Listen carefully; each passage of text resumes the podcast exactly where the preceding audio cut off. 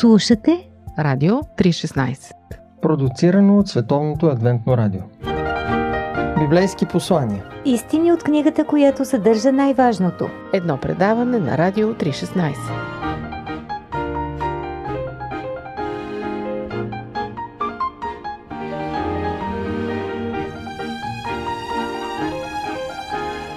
Били, Били, ела да ми помогнеш. Искам да се преоблека с пижамата и да си лягам. Малката тригодишна Лори викаше с цяло гърло от втория етаж на къщата. А Чичо Били беше на първия етаж и вършеше някаква друга работа. Лори, провикна се мъжът. Нямаш нужда от моята помощ и сама знаеш как и можеш да се преоблечеш с пижамата. Да, знам, Били, отговори вече малко по-кротко момиченцето но понякога хората имат нужда от хора, дори когато знаят как да направят нещата сами. Скъпи слушатели, вие сте с предаването Библейски послания и поредицата Зареди се. Аз съм Борислав Йорданов и днес ще ви представя най-практичната вест на християнството. Да, ние се нуждаем от другите хора. Дори когато можем и когато знаем как да се справим сами – но още повече се нуждаем от подкрепата на другите, когато не можем да се справим сами. Доктор Емил Гаджалов ни представя една от най-хубавите истории, разказани от Исус в библейското си послание. Той е част от поредицата Зареди се, записано е за Hope Channel България и вие може да го гледате на техния сайт hopetv.bg. Останете с нашето предаване, за да чуете това послание след рекламата.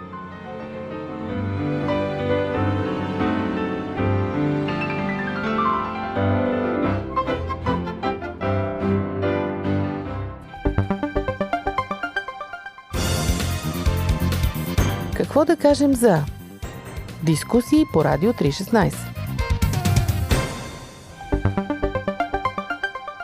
Библейски послания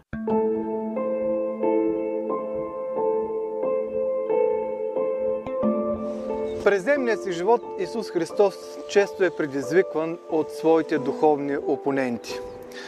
При един такъв случай законник, експерт в делата на закона, му отправя предизвикателен въпрос. Учителю, пита той, коя е най-първата заповед от закона? Исус Христос приема въпроса, но задава контравъпрос и пита, а ти как четеш? Как разбираш това, което е писано в закона?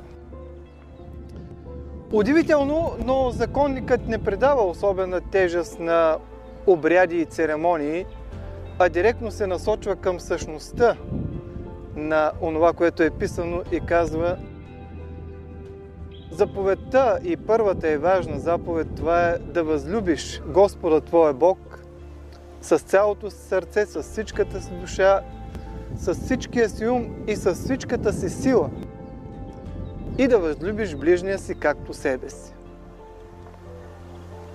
Исус одобрява отговора на законника и му казва правилно отговори. Това прави и ще живееш. Това прави и ще имаш вечен живот. Обичай ближния си, обичай Бога и ще живееш. Още на момента обаче законникът усеща, че има пропуски в отношението си към своите съчовеци и бърза да се извини, като пита, а кой е моят ближен?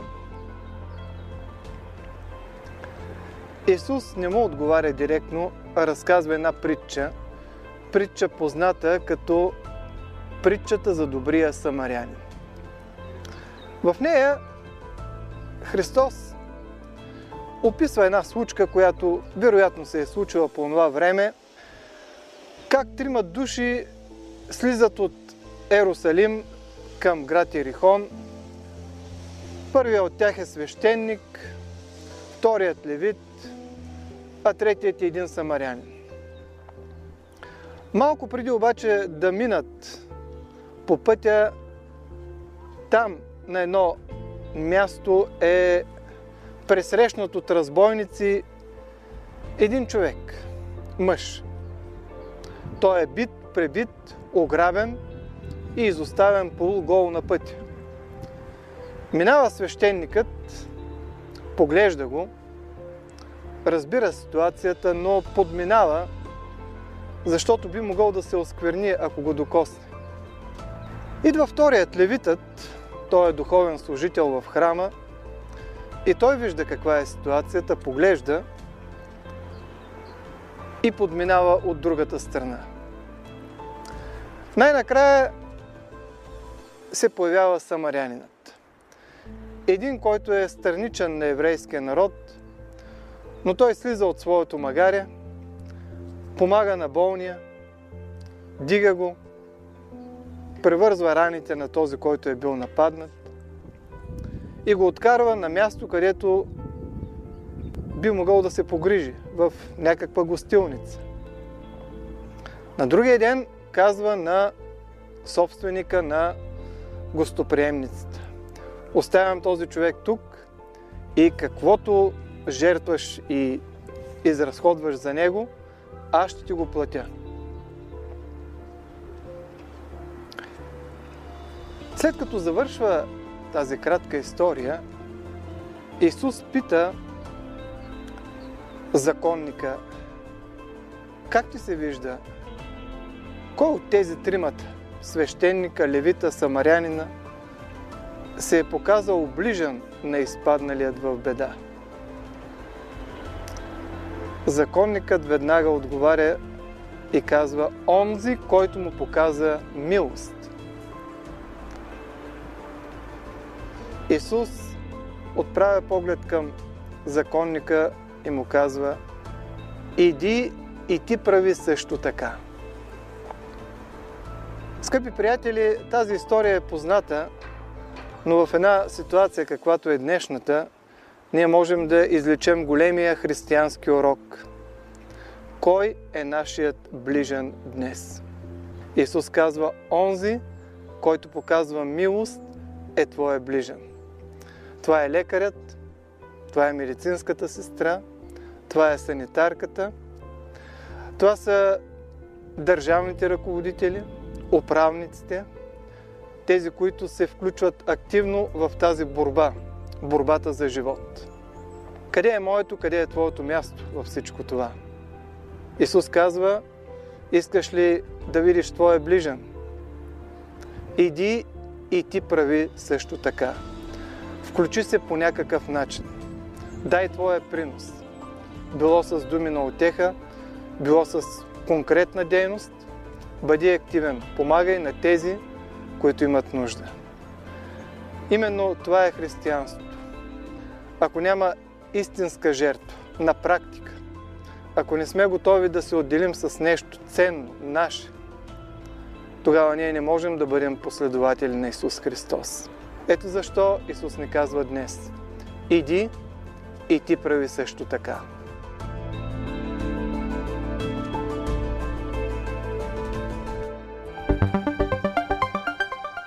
Пестеливи на думи, богати на смисъл. Историите в библейски нюсвит. Предаване на Радио 316. Библейски послания.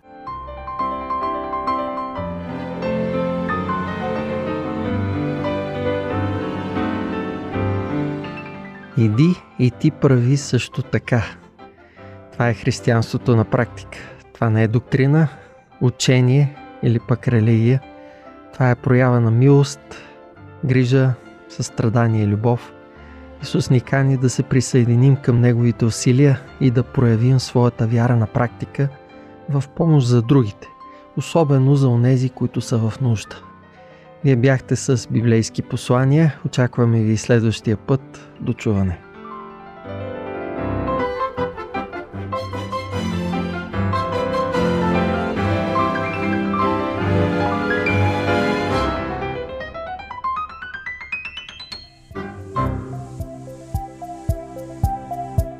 Слушате Радио 316. Продуцирано от Световното адвентно радио. сайт 3-16.bg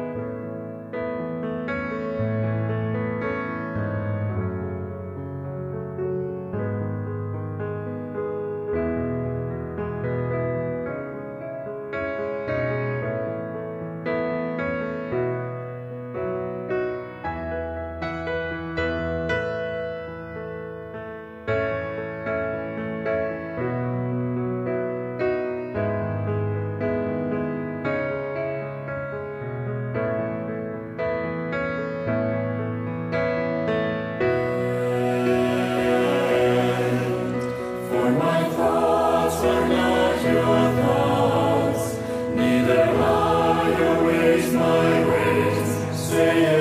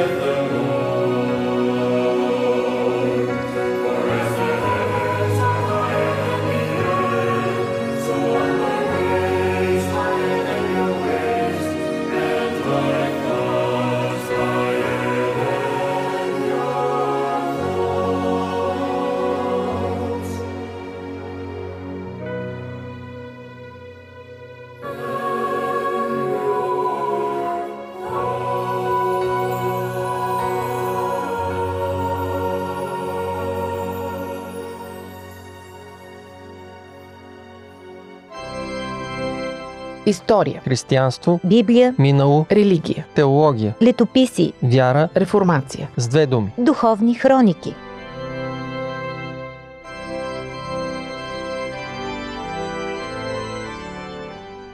Колкото и мрак да се събира в историята на средновековието, светлината свети в тъмнината. Бог не оставя истината на своето слово да изчезне и той винаги издига хора, които да споделят тази истина с другите. Скъпи приятели, вие слушате Духовни хроники с мен водещия Борислав Йорданов. В предаването днес ще чуете за една група хора, които Бог използва за да разпръсват светлината на Библията на различни места в Европа. И те понасят страдания заради това. Кои са те и какво можем да научим от тяхната дейност? След малко ще разберете. Останете с предаването.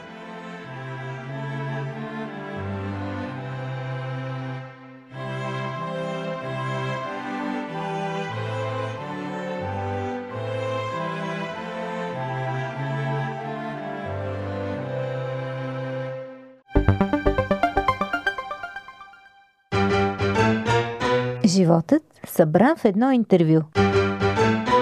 Живот. Джобен формат.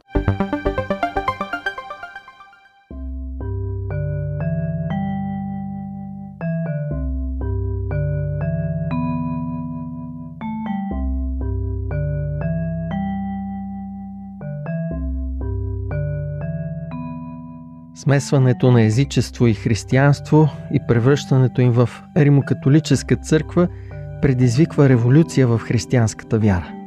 Това потиква онези, които искат да запазят чистотата на истинската библейска религия, да се обединят в единна организирана система. Географски тя обхваща Северна Италия и Югозападна Франция. Тази група е известна като валдензите. Валдензите са общност от хора, които формират съпротива срещу моралната поквара и вредните практики на системата на монашеството, която пък от своя страна разцъфва при павството.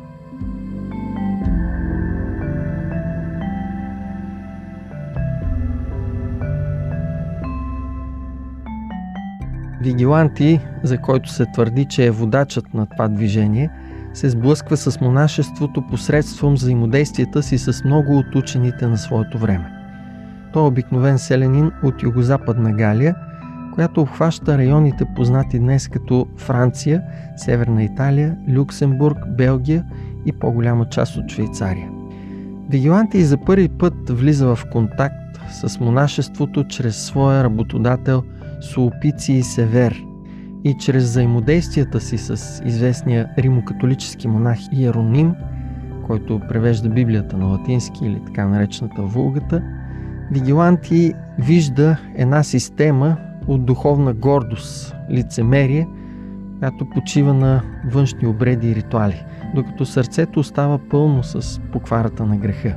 В допълнение към това той наблюдава финното прикриване на езичеството като римокатолицизъм и става свидетел на честването на езически празници под християнски имена и почитането на езически богове, прекръстени на християнски светци. Ужасен от видяното, скоро започва да проповядва против тази система на хората от Галия, онези, които населяват районите, известни днес като Югозападна Франция и Северна Италия.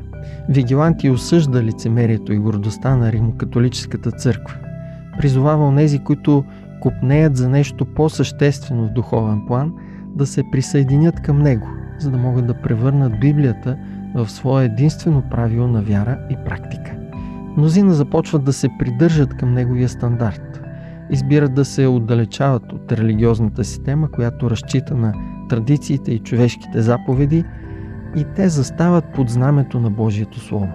Едно от най-ранните известни имена на тези вярващи е Инсабати, което показва, че те са пазители на съботата от четвъртата заповед от Декалога и са наречени на деня, в който се покланят на Бога.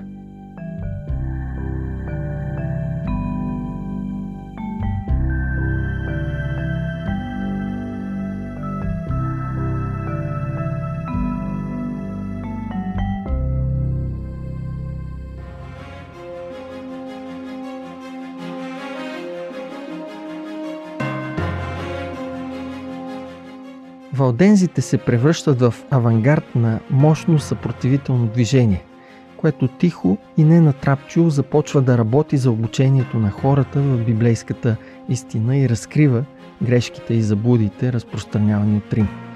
Те стават известни с това, че полагат големи усилия за запазване на Библията, преписвайки на ръка екземпляри за разпространението й в цяла Европа. Не се възприемат като реформатори, защото много от тях отхвърлят римокатолическата църква още от самото начало. Виждат себе си като поборници и попечители на библейската истина сред духовния мрак и отстъпничеството. Затова те плащат скъпо, като хиляди от тях са избити и изпратени да живеят в пещерите на Алпийската пустиня. Тяхната история е разказвана и преразказвана от безброй писатели и поети от епохата на Ренесанса, които стават свидетели на ужасните гонения, на които са подложени валдензите. И все пак пред лицето на такава безмилостност, те продължават да се държат непоколебимо за своята вяра в Бога и в Неговото Слово. Толкова са твърди и упорити, колкото са могъщи планините, станали техен дом.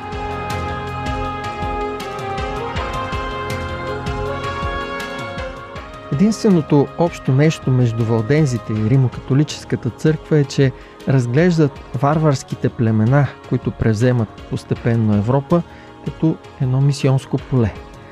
Обаче основната разлика се състои в това, че докато римокатолическата църква използва за напредъка на своята кауза силата на държавата, ужаса на меча и разбира се политическата изгода – Валдензите полагат своята вяра в силата на Божието Слово. Те се опитват да останат незабелязани. Превръщат грубите райони на алпинските долини в свой дом. В същото време се движат ненатрапчиво сред онези, които живеят в големите градове на Европа. В крайна сметка, когато са изправени пред безмилостно гонение в по-низките долини на планините, валдензите се преместват в високите алпийски райони. Когато се установяват тук, те се съсредоточават върху евангелизирането на папска Европа и за целта изграждат учебни школи, които се разполагат сред грубия планински регион на долината Пиемонт. Колежът на Барбс, сгушен високо в италианските Алпи, единственият останал пример за това, което някога е представлявало мрежа от образователни центрове за влияние. Колежът е ръководен от една уникална визия да подготви армия от млади работници, правилно обучени и оборудвани за предстоящата им мисионска работа. За да го постигнат, те обучават децата и младежите да научат на Изус големи части от писанието и старателно да преписват Библията на ръка. Така постигат две цели – Първата от които е да скрият Божието Слово в сърцата и умовете си, а втората е да създадат писмени копия на писанията, които могат да бъдат разпространявани.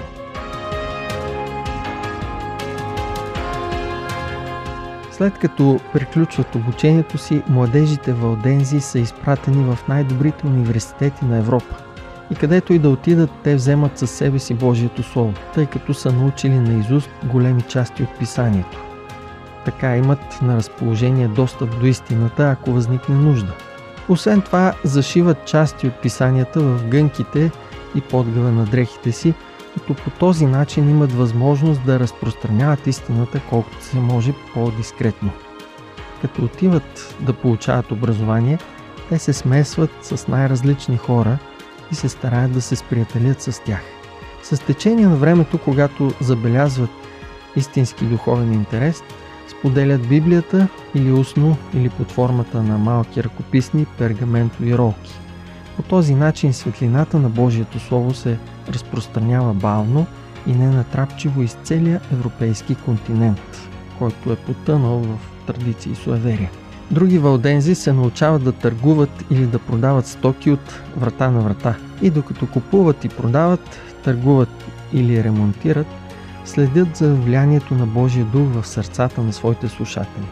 Когато открият духовен интерес, споделят истината или по памет, или като раздават тези ценни части от ръчно преписани библейски текстове. По този начин основният фокус в живота на валдензите е споделянето на истината с другите. Да, те работят, учат и се грижат за семействата си, но сред всичко това фокусът им е ясен и непоколебим –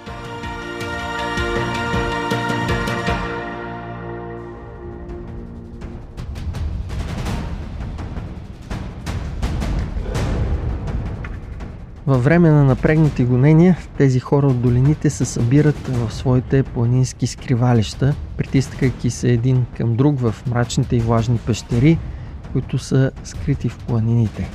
Тези пещери са не само място за убежище, но и място за поклонение и тук, между студените камъни, на мястото на съвършено спокойствие и тишина, те пеят своите химни за прослава на Бога и прекарват времето си в просто, но искрено поклонение и молитва.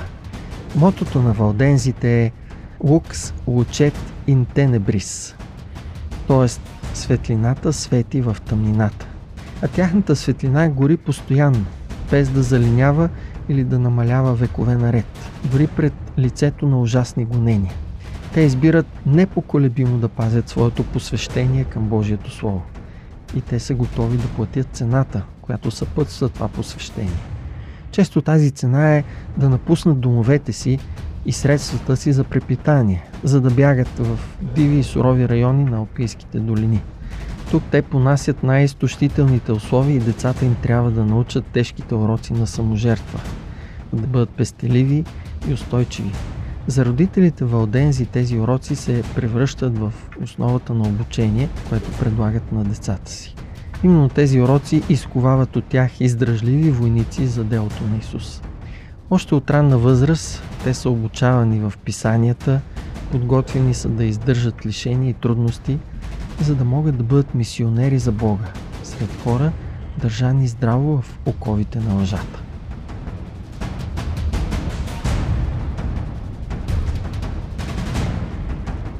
Въпреки всичко, дори в високопланинските си крепости, валдензите не са предпазени от огньовете на гоненията, които са запалени срещу тях от Римокатолическата църква. Един от най-смразяващите и същевременно трогателни примери е историята за клането на валдензите, станало на върха на планината Кастелуцо.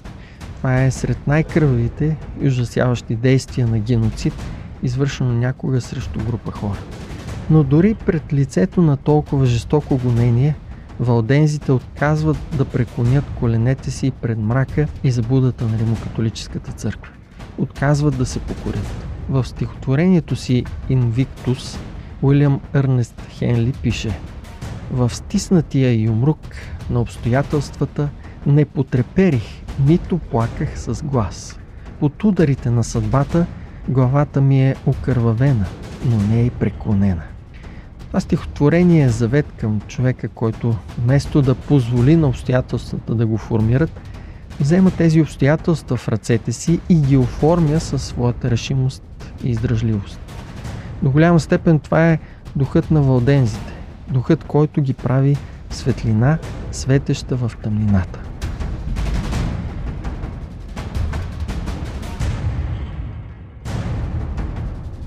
Защо са ненавиждани толкова яростно?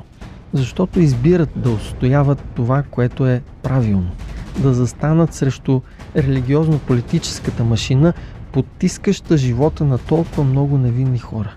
Те са ненавиждани, защото не се страхуват и не се срамуват да държат факлата на истината, да разкриват ужасните тайни на тъмнината.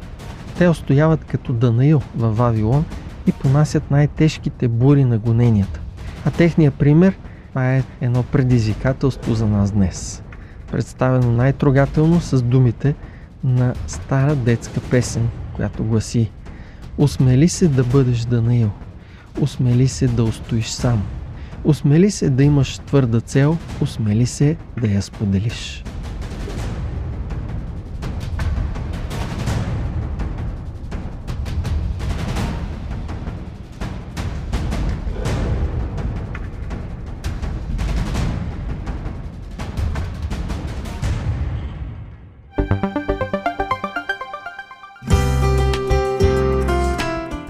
316 по пантофи.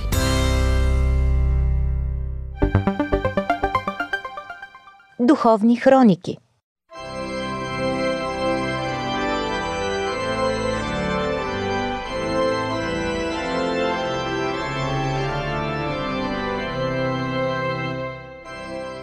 Лукс учет ин тенебрис. Светлината свети в мрак. Скъпи слушатели, народът на валдензите са ярък пример за автентично християнство. Да, то е малобройно. Да, това не е официално и не е признато от държавната власт. Християнство, напротив, то е преследвано от нея, но то е призовано от Бога да носи светлината на Библията, за да могат повече хора да научат за спасението, което само Христос може да осигури. Може да гледате кратките видеоепизоди от поредицата Происход, за да съберете повече визуални впечатления за местата и събитията, за които ви разказваме в предаването. Посетете сайта на Hope Channel България hopetv.bg Бъдете с нас и следващия път. До чуване!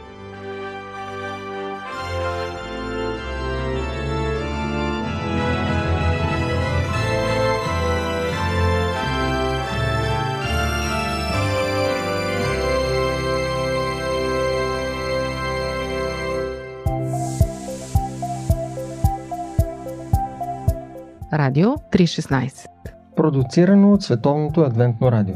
Сайт 3-16.bg